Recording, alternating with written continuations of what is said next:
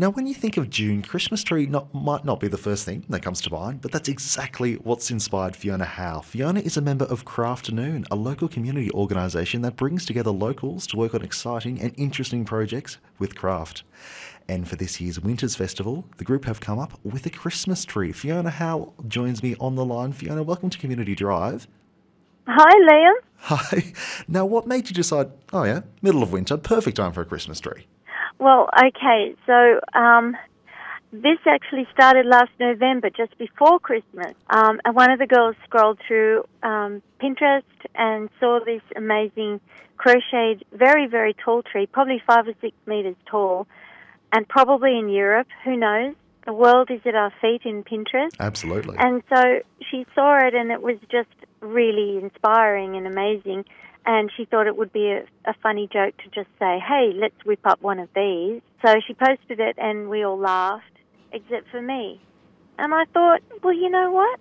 For Bathurst Winter Festival, that could be just the thing that we need to jolly everything up, and it could be a project we could work on for a few months and, you know, get it done. So I just said, hey, that's not so stupid. What do you think? And how many people know how to crochet?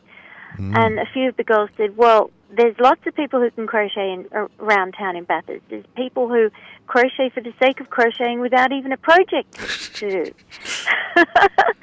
So basically what happened is then time ticked on, Christmas went by, nothing happened. Finally, I didn't even know if the Winter Festival was going to go ahead this year. Going ahead. Absolutely, until it goes ahead. This COVID world, so, we just got to play it by ear sort of thing. Play it by ear. So I rang up someone I know at council, and they said, yes, indeed, it was going ahead. I composed an email to Hannah Walsh, who's the event coordinator, and it got lost in her spam probably. So another few weeks went by. Finally, I applied again, and I said, can we put this on? Can you support it? And they said, yes, this is just great. We really want this to go ahead. So only on the 31st of May, Sarah put forward on social media a call out for squares. A week went by, and I think 1 or 2 came in. And we thought, oh, we're never going to achieve this. And I said, don't worry, because not enough people have heard about it yet. And it literally, the following week, they started snowballing in, and we've now got enough to make a forest of trees. Yeah. And so I'm really interested in that sort of process. Do you think that sort of approach by council that, you know, yep, for sure, let's just do something extra for this Winter's Festival, is that willingness on the festival to get involved, is that really helpful for the community events and these sort of community organisations that like Crafternoon? Oh, it's imperative.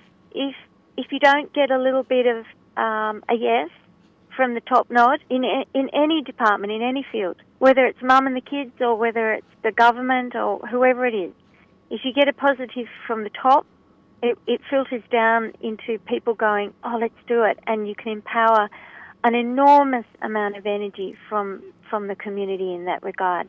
And so we have, and people have been coming to my place helping to sew the squares together. I don't think we've got it out to a wide enough audience in a way.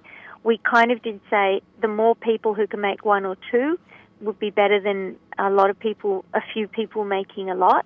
And this is only in its first year, so we might be able to repeat it next year and get it a little bit running better. But literally 3 weeks away, we've put it together now. I've made bamboo structure with an Avery wire framework over the top. And we're going to erect it on Friday morning at back of Doppio's at Tremaine Mill Precinct, the old Bedwells. Quite happy to facilitate us and to say, you know, yeah, sure, let's get on board. It's harmless enough. I mean, it's not going to interfere with anything. It's just going to be an installation that looks warm, cuddly, snug and fun. We're going to light it up at night time. Hopefully that will work and it'll all roll in and, you know, yeah, hopefully it won't get snowed on, and if it does, I don't care. No. So where can people actually see that at the Winter Festival? They will have to stroll down Keppel Street towards the Victoria Hotel, and on your left before the hotel is the Doppio Cafe and the Tremaine's Mill area, and it'll be just on the grass there. Wow. And I suppose what sort of impact do you think that these sort of projects have had on the people who are actually participating? Oh gosh, a belief in society and community again, that things like that they can be involved with. people who aren't able to get out from their homes very much, they can make it, and they can have someone drop it in my letterbox. They don't even have to leave home if they can't. And for anyone who's listening, is there still time to get involved? Not this year, but if you'd like to do a project, another community project, I'm going to be approaching Council and also BRAG, who has a public art peers group, who might be able to approve an activity. I've really been wanting to make a street library.